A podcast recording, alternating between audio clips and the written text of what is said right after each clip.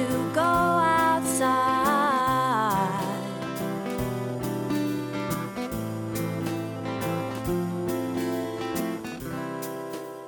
Hello, van fans. Welcome to another episode of VFF's Van Life Podcast. How are you doing? I am again in a noisy car park. I just can't stop coming here. I don't know why. It's always noisy and there's always engine sounds, but I just feel really comfortable here. So I. God knows why. God knows why. What's going on? It's really cold today. It's really windy, but it's nice and cozy in the van, so that's good. Before I get into this week's episode, I just wanted to tell you that I am so cool that I have organized an Instagram giveaway. So, if you would like to win some amazing prizes, then go to Instagram, follow VFF's Van Life Podcast, and you will have the chance to win over £50 worth of amazing prizes. So you can get a custom illustration of your van or your Jeep or your house whatever by a talented Devon artist and that will be framed and it will be an original piece of artwork just for you. You can also win £25 worth of delicious luxury vegan chocolate courtesy of the beautiful, wonderful Fetcher chocolates, which is the partner for VFFs. If you haven't already tried Fetcher chocolates, I would strongly recommend you do so because they are absolutely delicious.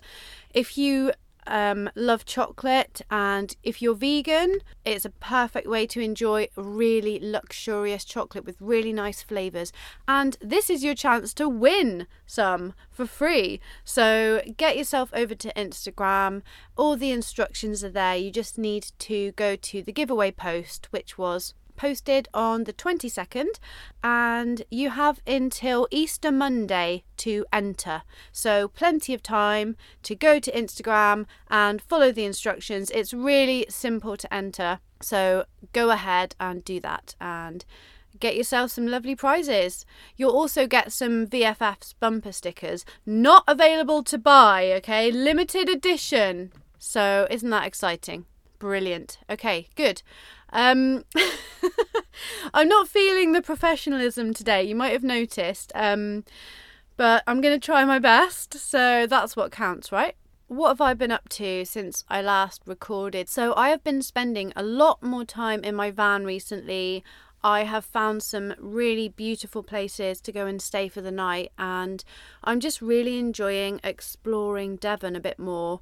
I usually end up going to like the same places over and over again, like that I've gone for years. But recently I've done a bit more exploring and it's been so lovely. Although it is still freezing, even though it is sunny, I think it is still really cold. So um yeah, it's I've had to make sure I'm nice and cozy as well. But um it's been lovely. I've really enjoyed it. I've been swimming in the sea loads. It always makes me feel a bit ill the next day, but I mean, it's so good. It's keeping me on the straight and narrow, and I'm really enjoying that. So that's really cool. Right. Well, this week it's just me, and I am telling you all about working on the road. So, I have years of experience in traveling and working on the road, and during this time, I've obviously picked up a lot of information and I have a lot of things to share with you. You see people going on these wild round the world trips and they're gone for months at a time and stuff. So you might be thinking to yourself, like, how can I afford to go traveling for that long? You know, even with savings, how am I going to do that? What I want to share with you today is how to save your money, cut costs and extend your trips. It's actually not all about making money, um, especially if you're traveling around. A lot of working that you will do will actually be voluntary work. But the point is, if you can cut your costs, you can extend your trip and you can get to stay in places that you wouldn't be able to afford to stay in. Really beautiful places for weeks, if not months at a time, um, with the tips that I'm going to tell you today. So, hopefully, someone will get some really good inspiration and some ideas on how to do this. So, what I'm going to do is I'm going to talk you through all the different types of work that I've done over the years. I've got to say, none of this is digital, this is all really practical work that I've done. So that's what I'm going to share with you. I'm going to talk you through the positives and the information, how to access these opportunities, and I'm also going to give you a bit of an idea about safety and the dangers and annoyances that you might find.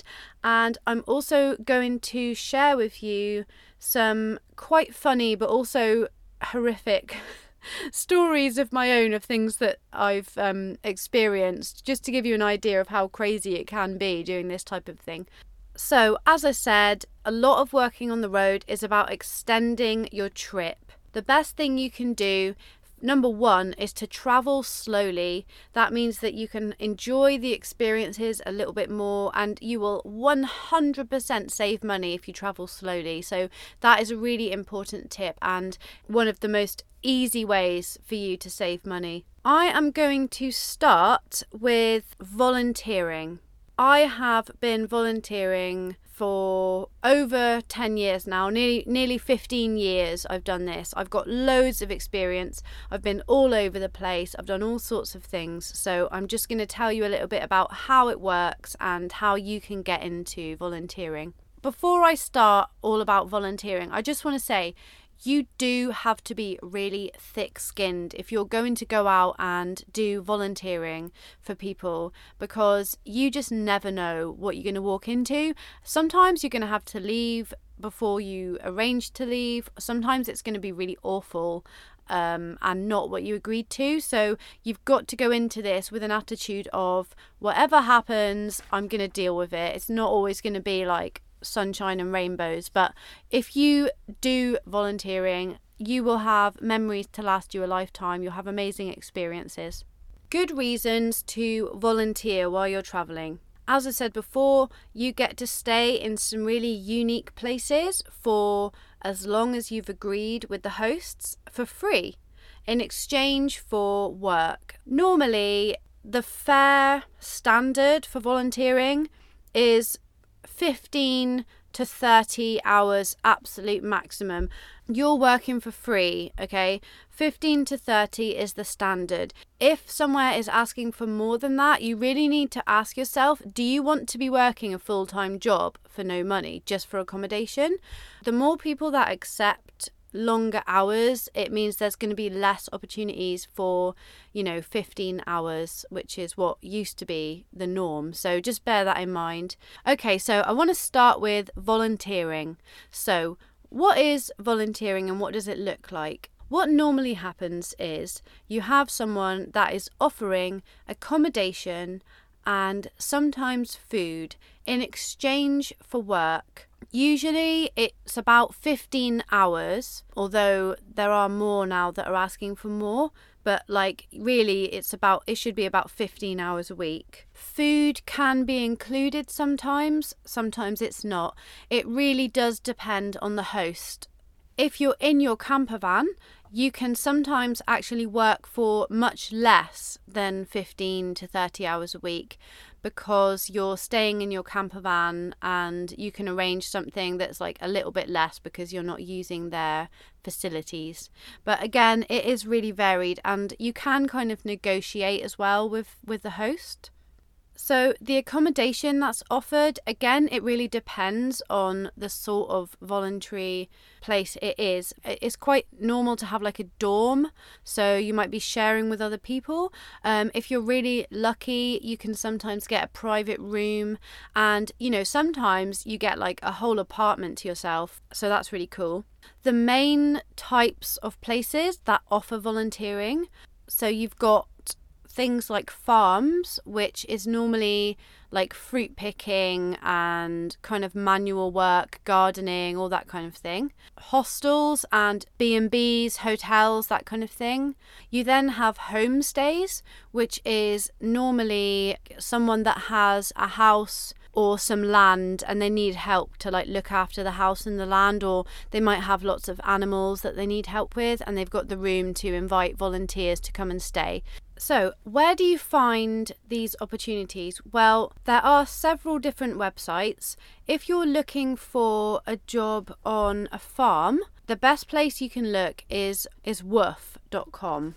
Is it wwoof.com or is it wwoof.org? I'll find out and I'll put it in the description in the description. So basically WWOOFing it stands for willing workers on organic farms. So the farms are normally certified organic, but they're not always actually, but that's how it started what happens is every country has a WWOOFing page.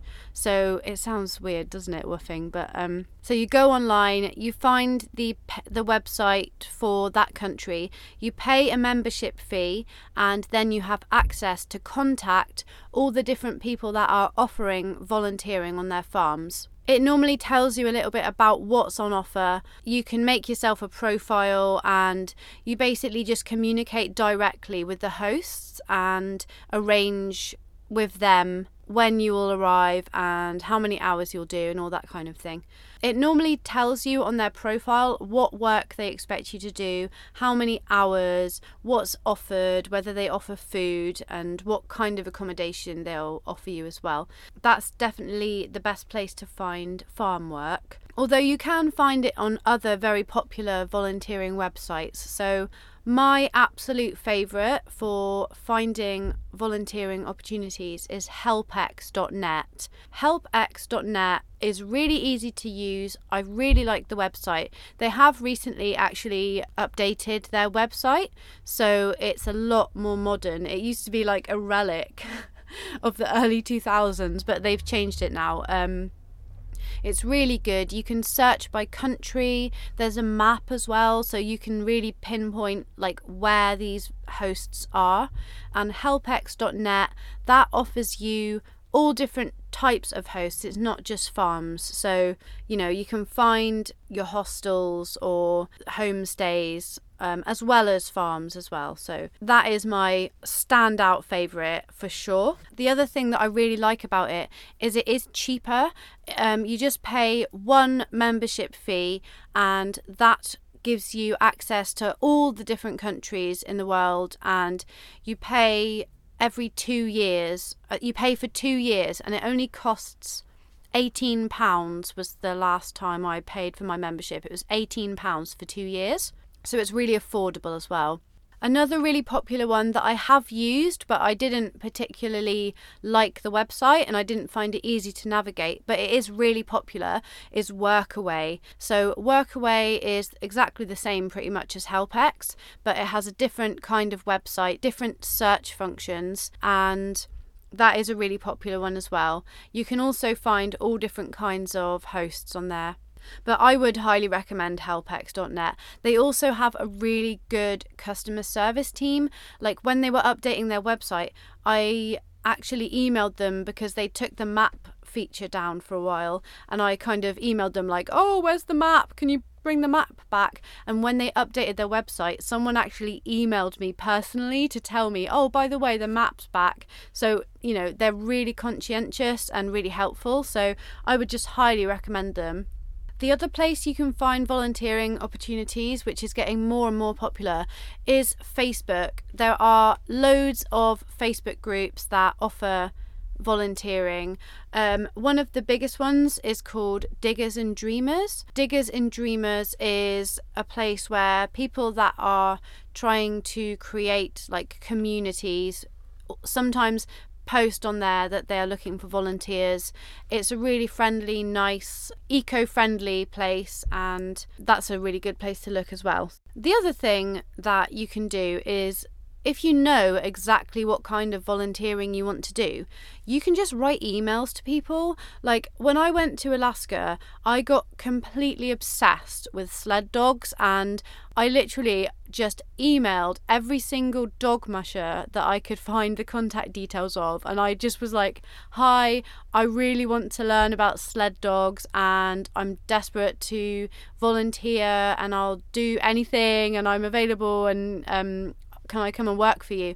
And I actually got like several responses and I ended up volunteering looking after 80 huskies living in a log cabin and going on a quad bike being being led by the sled dogs. It was amazing. Like it was so cool and I literally just got that by writing an email.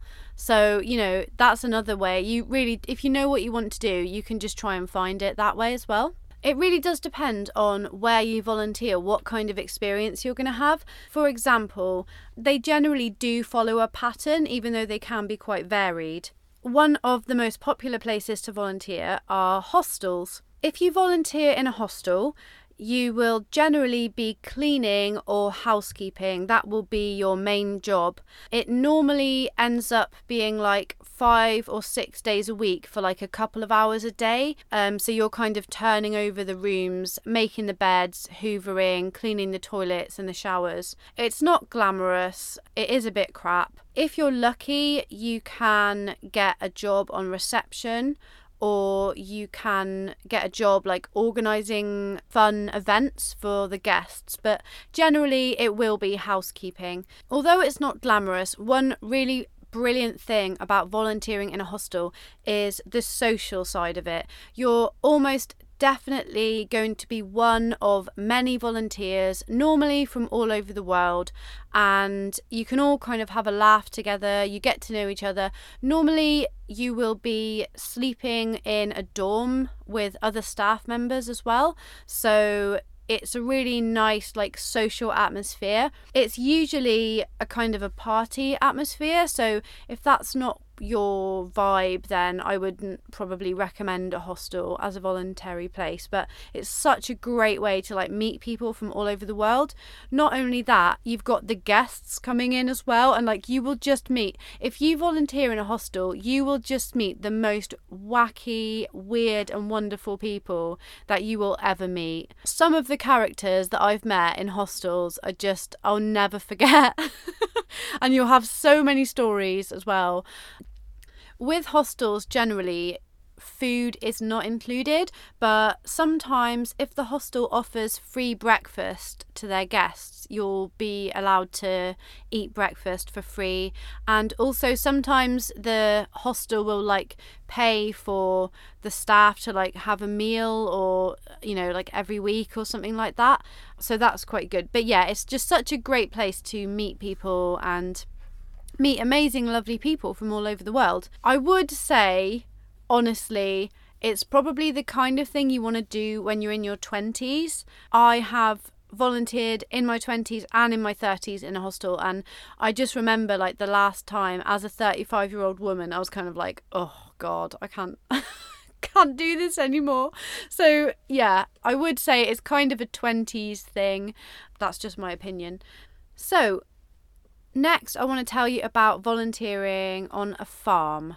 Volunteering on a farm is very different. It is hard work for sure. You're almost definitely going to be working long hours. So bear that in mind. Um, it's always physical work. It is a lot more isolated than some other things you'll be doing as well. Sometimes you can be the only one there, but depending on what kind of work you're doing, for example, if you're doing like fruit picking, you're most likely going to be part of a group of volunteers, which is really nice. The positives for working on a farm are that you're normally, if you really like nature and peaceful places, you're normally going to be in a really peaceful, beautiful place with lots of nature surrounding you and peaceful, quiet kind of vibes. So, that is a really good thing about working on a farm. Sometimes you can get private accommodation. I worked on a farm in Japan for a couple of weeks and I was just like a general volunteer, so I was the only one there. I had a whole apartment to myself. It had a toilet seat that warmed up in the mornings, which was literally the best thing ever. Yeah, that was really cool and it was really beautiful. There were mountains and cherry trees, and it was really relaxing and stuff. So that was really nice. I worked in this one other place as well, which was like a fruit picking, and that was really really cool. So um, it was a fruit farm which was in Yamanashi province. Mount Fuji was like in the distance, like not too far in the distance. So it was like such a beautiful, beautiful view from where we were working. And what we were doing was fruit picking for eight hours a day, five days a week, I think it was. To be honest with you, the time really flew by because we were like a team of volunteers and we used to just have a laugh and it's weird with that kind of job as well. You kind of go into a bit of meditation with it, and, and the time does go by quickly. With that one, food was included. To be honest, it wasn't that great. Like, he used to bring us just bread basically, but in the evening, we used to have like a massive sit down meal every night. We would all sit down around the table, and this wonderful woman who I can't think now what her name what her name is used to produce this like Japanese feast every evening and it was oh my goodness it was amazing. I've got pictures of the food that we ate and oh my god it just makes my mouth water. We never went without anything and they were so lovely such lovely people. I would actually really recommend Japan as a place to go. I know that it's probably difficult to get a van there, but like if you are interested in traveling, I would say that is one of the nicest places I've volunteered because in Japan they just love everything to be really convenient and comfortable and even volunteers get treated really well. So um, we also used to get taken to the onsen every night. And onsen is like a public bath which is from like hot spring water. Yeah we used to go there every night. He used to pay for us to go there. We just used to hang out in this lovely oh my god it was so lovely big big hot bath. Oh, it was amazing. It was amazing. Another farm that I worked on, which was in Wales, was actually more like an animal care job. They were actually a breeder, a dog breeder, and my job was basically as a dog handler. So I would clean out the kennels, I would also walk the dogs every day that was really nice. The dogs were amazing. They were Alaskan Malamutes and they were so beautiful and so well behaved. It was just wonderful. I really loved working with the animals. The only problem with that one was that my time for working was kind of spread out throughout the whole day. So even though I only did four hours a day, it would be like one hour in the morning, two hours in the afternoon and one hour in the evening.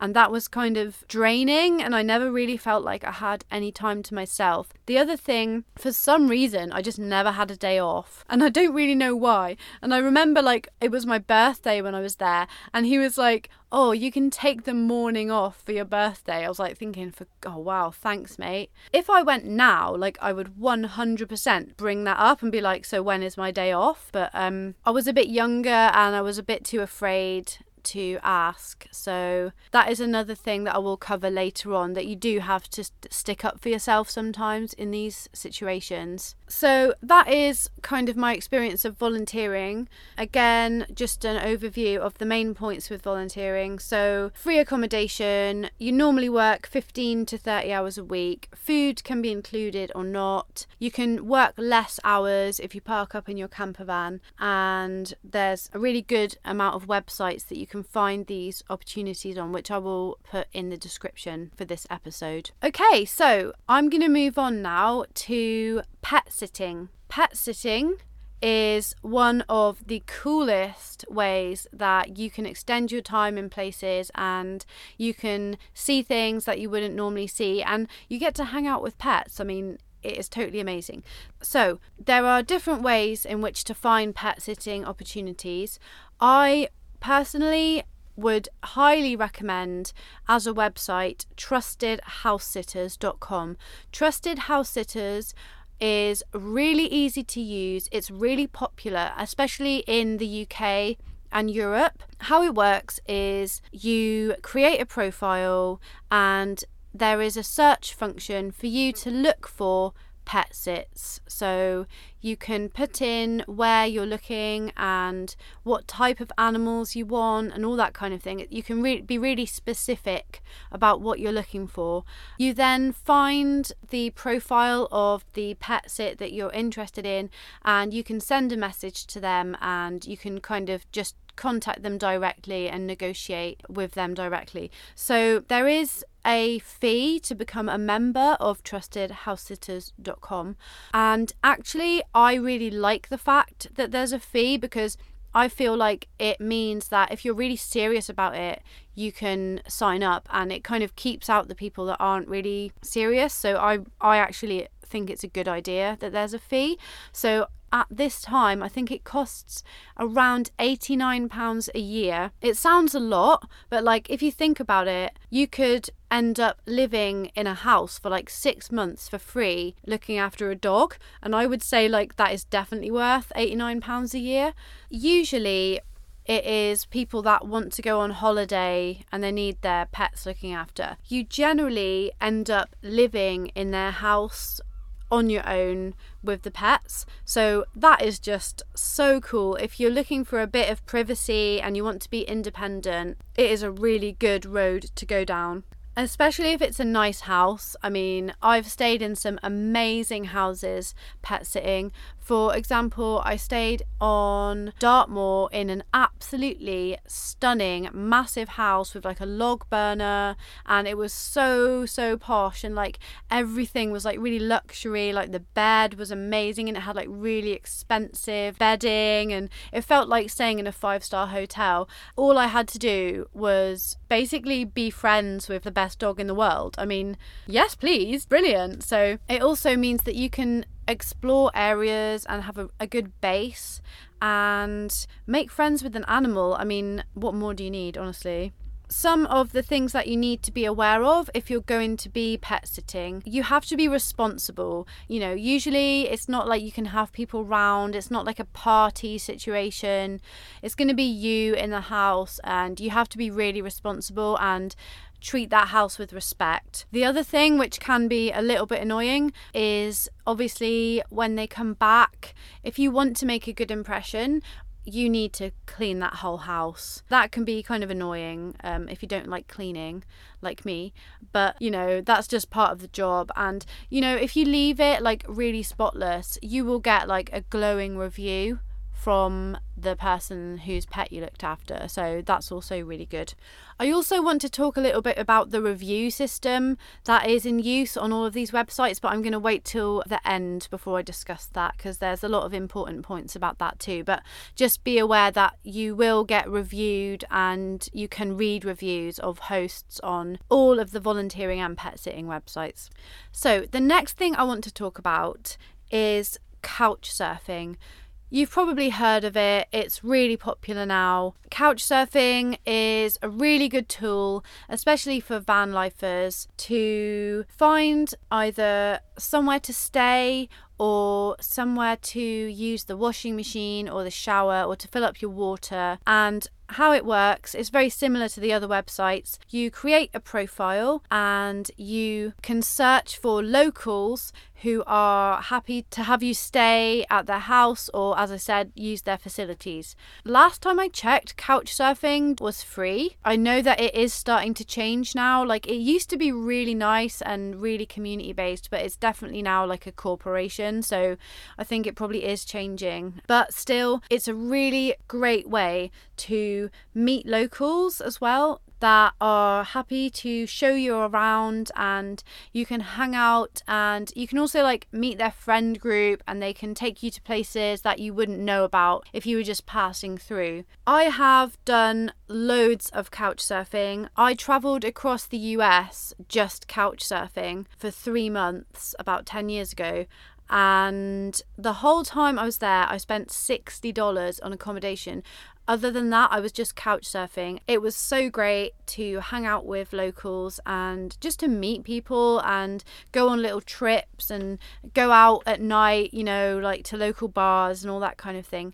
I would say with couch surfing, especially, you really do have to read the reviews really carefully. Again, I will talk about the reviews in a minute though, um, and I'll cover some of the things, but it's definitely something to bear in mind. Okay, so today I'm telling you guys about Fetcher Chocolates. Fetcher Chocolates is an independent, female owned business that sells luxury, handmade vegan chocolate. I've been eating vegan chocolate for years and nothing comes close to Fetcher chocolates. It tastes amazing and it looks beautiful. It really is the perfect gift for special occasions and something that everyone can enjoy. It's dairy, gluten, and soy free, so great for allergy sufferers, but also for anyone. I mean, this chocolate is so good, you don't have to be vegan to enjoy it. There are classic flavours such as milk chocolate mousse and golden salted caramel. I loved the blackberry mousse bar with homemade bramble jelly and real blackberries. I'm definitely going to be getting that one again. It smelt incredible and it tasted so good. When I received my order, I was really impressed with the beautiful presentation. The colours are brown and black with a really classy gold logo, and the packaging can all be recycled as paper, so no plastic in sight. Fetcher also plants trees to offset the packaging, so it's an eco friendly choice as well. When I want to buy a friend a beautiful, delicious gift, I just go to fetcherchocolates.com and I get them a gorgeous gift that they will love. Fetcher Chocolates are offering listeners of this podcast 10% off with promo code VFF. Enter promo code VFF at checkout to receive a 10% discount on your order. Yep, that's 10% off. So go on, go to fetcherchocolates.com and get that chocolate in your life. You will not regret it. There is also like a community on couchsurfing.com where people organize events and meetups, which is really cool. So you can go to like a couchsurfing event. The last one I went to was when I was in Granada. There was going to be a couchsurfing event in a local tapas bar. I was like, oh, brilliant. So I'm going to go to that. So I went there, I met some really lovely people, had a drink, had a chat, had some really nice tapas. And it was just a really nice thing to do to like talk to other people to meet like like-minded people. You can also be a host in your hometown, which is really cool. So like I've done it a few times when um, people have come to Plymouth and I've organized, you know, like bowling or going for a walk or something.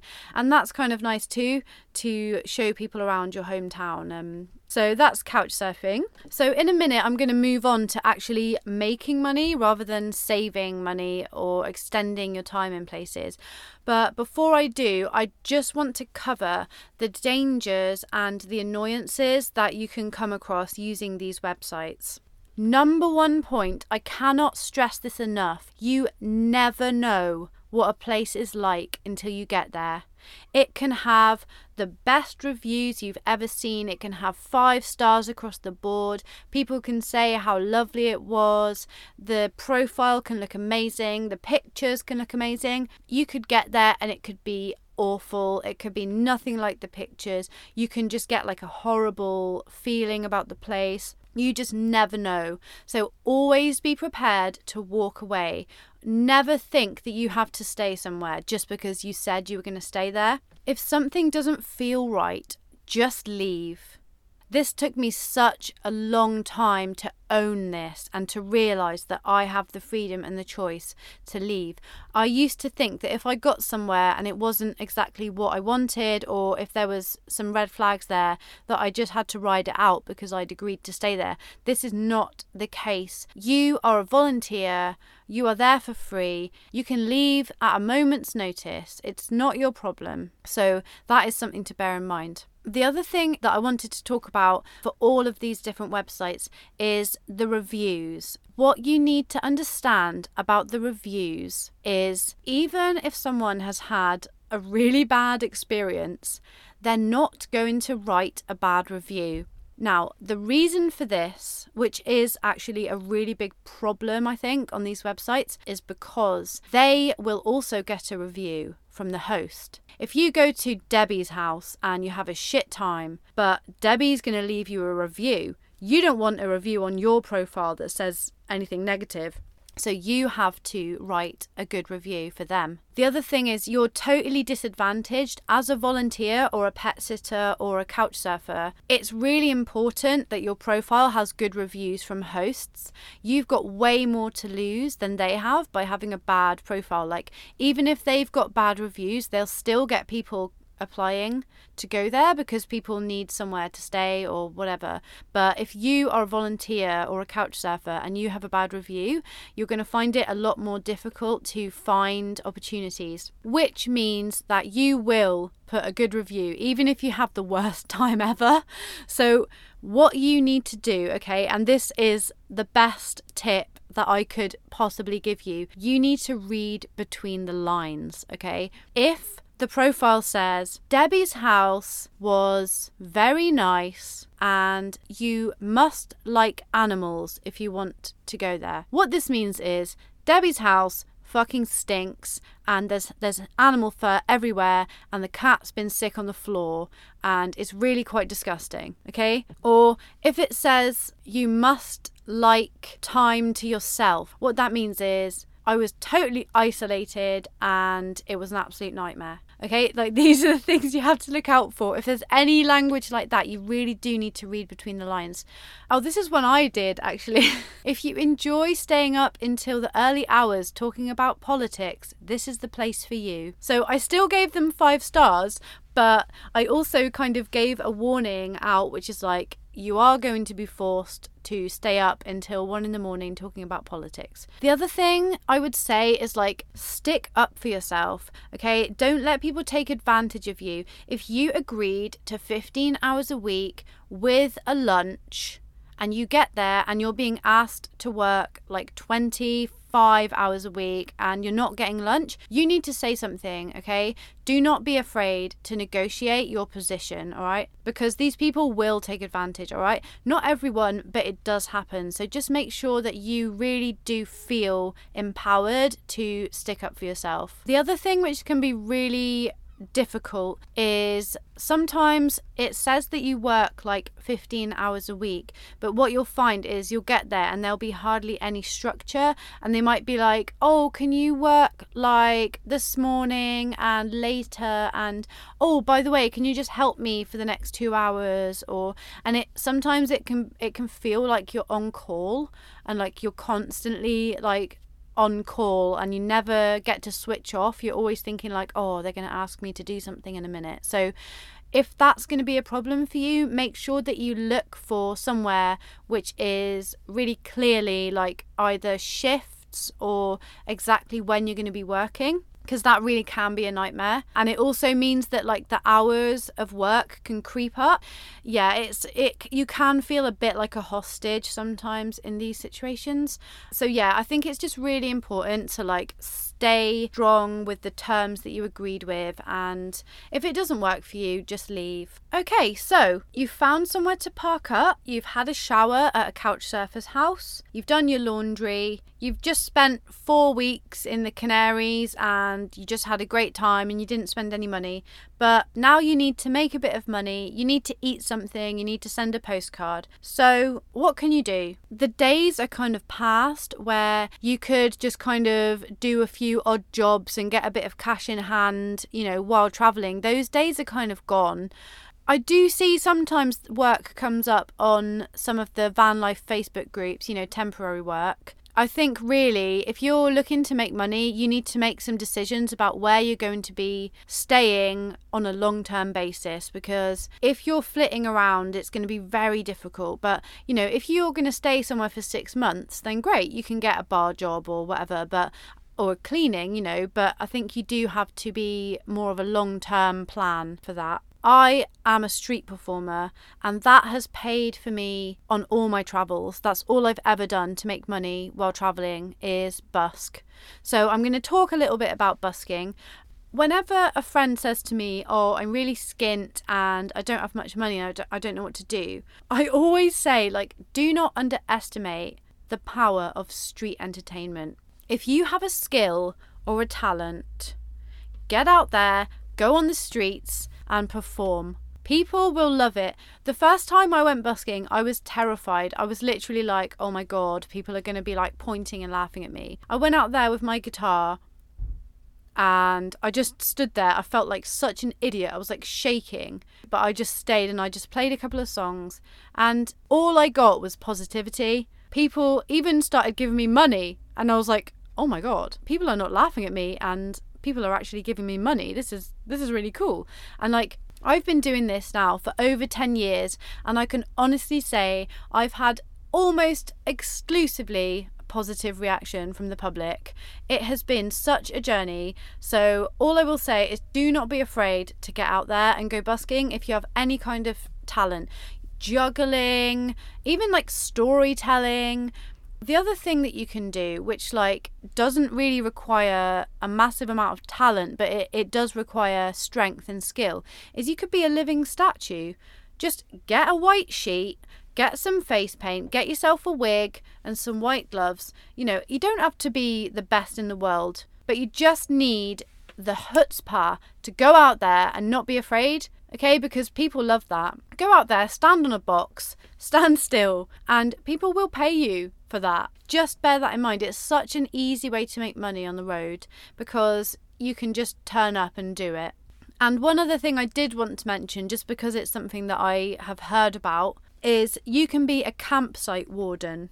What this normally entails is you get a free pitch and electric hookup. It's generally seasonal, so I think you're looking for like April to October. You normally work about 40 hours a week, and your job is basically to look after the campsite. So, cleaning, maintenance, maybe a bit of uh, customer interaction as well. It's usually minimum wage, and generally they do like to take couples. So if you're a couple and you're looking for work, this could be a really good option for you. Okay, so hopefully I've given you some good information and you're feeling inspired about um, maybe looking into some of these websites and doing a bit of volunteering or working out how you're going to structure your travels. So before I go, I just want to share with you two stories that I think really encapsulate like how insane traveling can be and these experiences can be. So I hope you enjoy them. The first story I want to tell you about is a couch surfing experience I had in Chicago in America. So, as I mentioned earlier, I traveled across the US a few years ago, and part of my journey was going to be in Chicago. I found a profile of a lady, let's call her Rebecca, and Rebecca's profile looked really positive.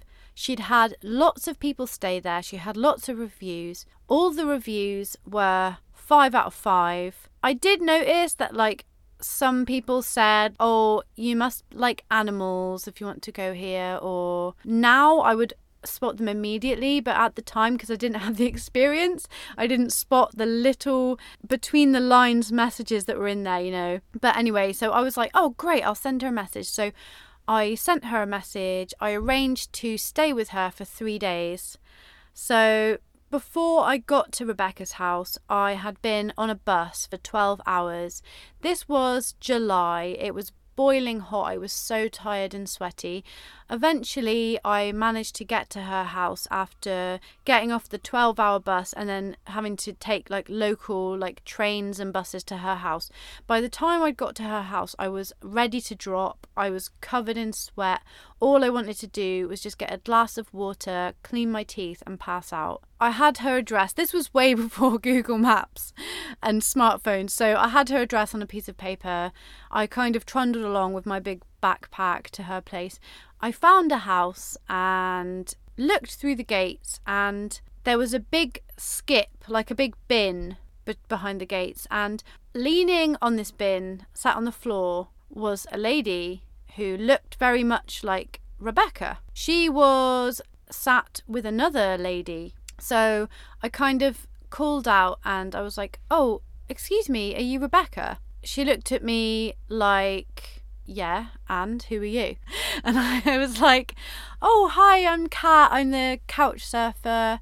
And she just looked at me like totally blankly and she was like, oh, yeah. Eventually, she got up and she like opened the gate to let me in. She then introduced me to the other lady who turned out to be her social worker. I don't know why she needed a social worker. I then kind of just stood there. I kind of expected that she might like invite me into the house. I mean, it was so obvious that I was ready to die at this point. But um, she just kind of sat there and just talked at me for it must have been half an hour. So eventually I, I just said to her like, "Oh, I'm I'm really sorry, but is there any chance we could just go in and I could just get a glass of water and put my bag down?" And she looked so offended by this and she was like, "Oh, yeah, fine." So I followed her up this um, spiral staircase to the top of the building and we got to her apartment. She opened the door, and the first thing that hit me was the smell. It was as if someone had collected years and years of cat and dog fur and was boiling it in like a big saucepan. It was humid, it smelled absolutely vile. There were cats everywhere you know, I love animals, but like this was an intense animal environment. So she said to me, like, oh, yeah, you can put your bag down over there by the sofa, and that's going to be your bed. This sofa was thick with dog fur. It literally looked like the sofa was made of fur. Oh my god, I feel sick just thinking about it her boyfriend lived with her as well and he didn't really speak to me much like he he was obviously a very shy person and she was very aggressive towards him and he just generally seemed quite beaten down by life so they very kindly asked me if I'd like some sushi. They did warn me that it was basically old and warm, but I was welcome to it. I really needed a shower, so I asked them, and again, they seemed incredibly offended by this request, but they said, Yeah, sure, there's the bathroom. Go ahead. I went into the bathroom. There was a cat litter tray on the floor, which was fucking full of shit. There was cat litter all over the bathroom floor. Then I looked in the bath, and the bath was full of cold, grey, hairy water. I will never forget the sensation of putting my foot into that cold, grey, hairy water. It was so disgusting, but I was so sweaty and tired. I really needed a shower. And that was like one of the lowlights of the whole trip. so I had my hairy shower and this lady, she obviously had some sort of a personality disorder or a mental health issue. She was very hard work socially. She was incredibly well meaning, there's no doubt about it, but it was not a nice experience. And all I wanted to do was go to sleep. But the problem was that, like, I couldn't go to sleep until they went to bed and they stayed up until one in the morning watching really loud television and I had to just sit there and wait and it was so crap. I will never forget when I finally got to go to sleep and the lights were off, the last thing I heard was Rebecca saying, Oh, the cat's puked on the floor again. Looks like turkey giblets. Ah, well, I'll clean it up in the morning in the end, what I did was I left early. I made an excuse and I said I had to leave. So I only actually stayed there one night and I went to my next couch surfing host who was absolutely lovely. So that's good. But um, yeah, it was one of the worst experiences. And hey, guess what? I gave her a five star review. yeah, so that's just a little a little tidbit of um, how things can be sometimes when you are couch surfing. Okay, and this final story that I'm going to leave you with today. Uh, this is easily one of the craziest experiences that I've ever had. Um, I really hope that I'm going to be able to paint the, a picture for you. I'm not the best storyteller in the world, but I'll just give you a bit of um, an overview, basically, of what happened to me. This is a story about volunteering.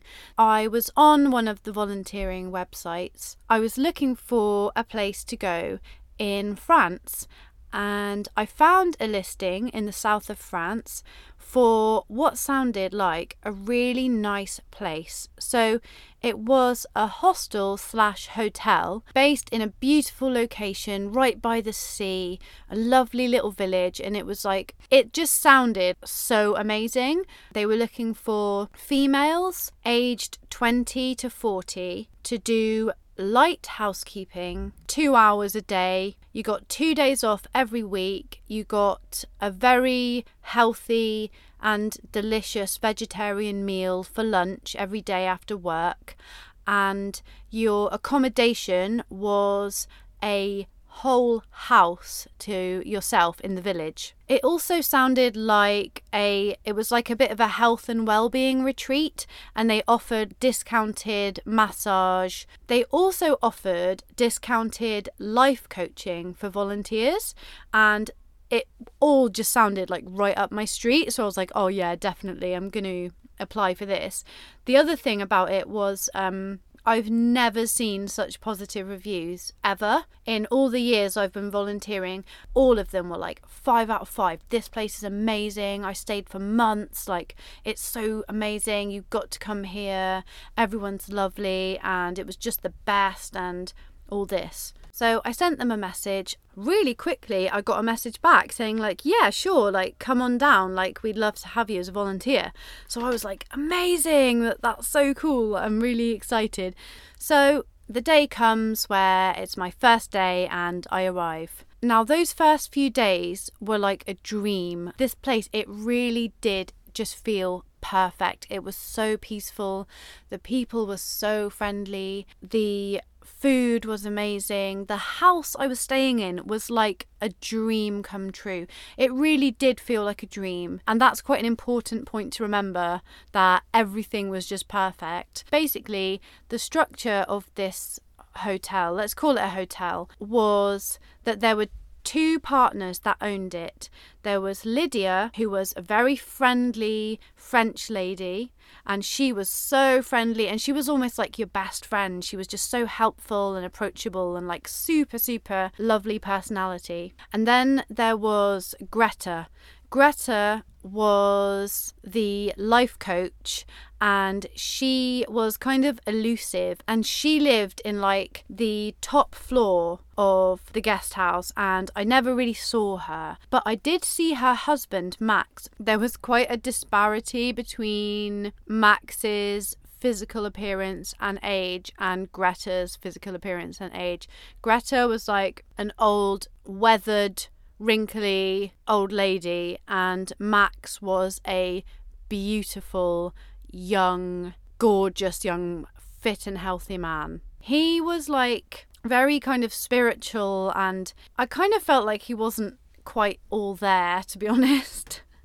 So Anyway, after these first few days of just like dreaminess and, and just loving the place, I started to find out a few things about the people. So, firstly, Lydia, the lovely, friendly lady who was like the manager um, and the, the face of the hostel, I found out that Lydia was not talking to any of her family. Her family had cut her off. I also found out that Max, the lovely husband of Greta, also didn't speak to their family anymore. And what I also found out was that Max Max came to this place as a volunteer a year before and now he was married to this mysterious Greta. The next thing I found out was that Greta not only was a life coach, but she also believed she was a shaman. she believed that she had shamanic powers and she could heal broken bones, cancer, etc. So the guests of the guest house of the hotel they were very much encouraged to have a in quotes life coaching session with Greta I also decided I would like to have a life coaching session. By the way, this was all arranged through Lydia, the nice friendly friendly Lydia. I was told that like the first session is just like basically Greta just telling you a little bit about what she does and a few different stories and things. Now, some of the guests at this hostel had this really weird vibe. I met a few of them and they seemed really nice, but they had this weird. The only way that I can describe it is that, like, they seemed like they were in some sort of religious trance. Anyway, it all gets arranged.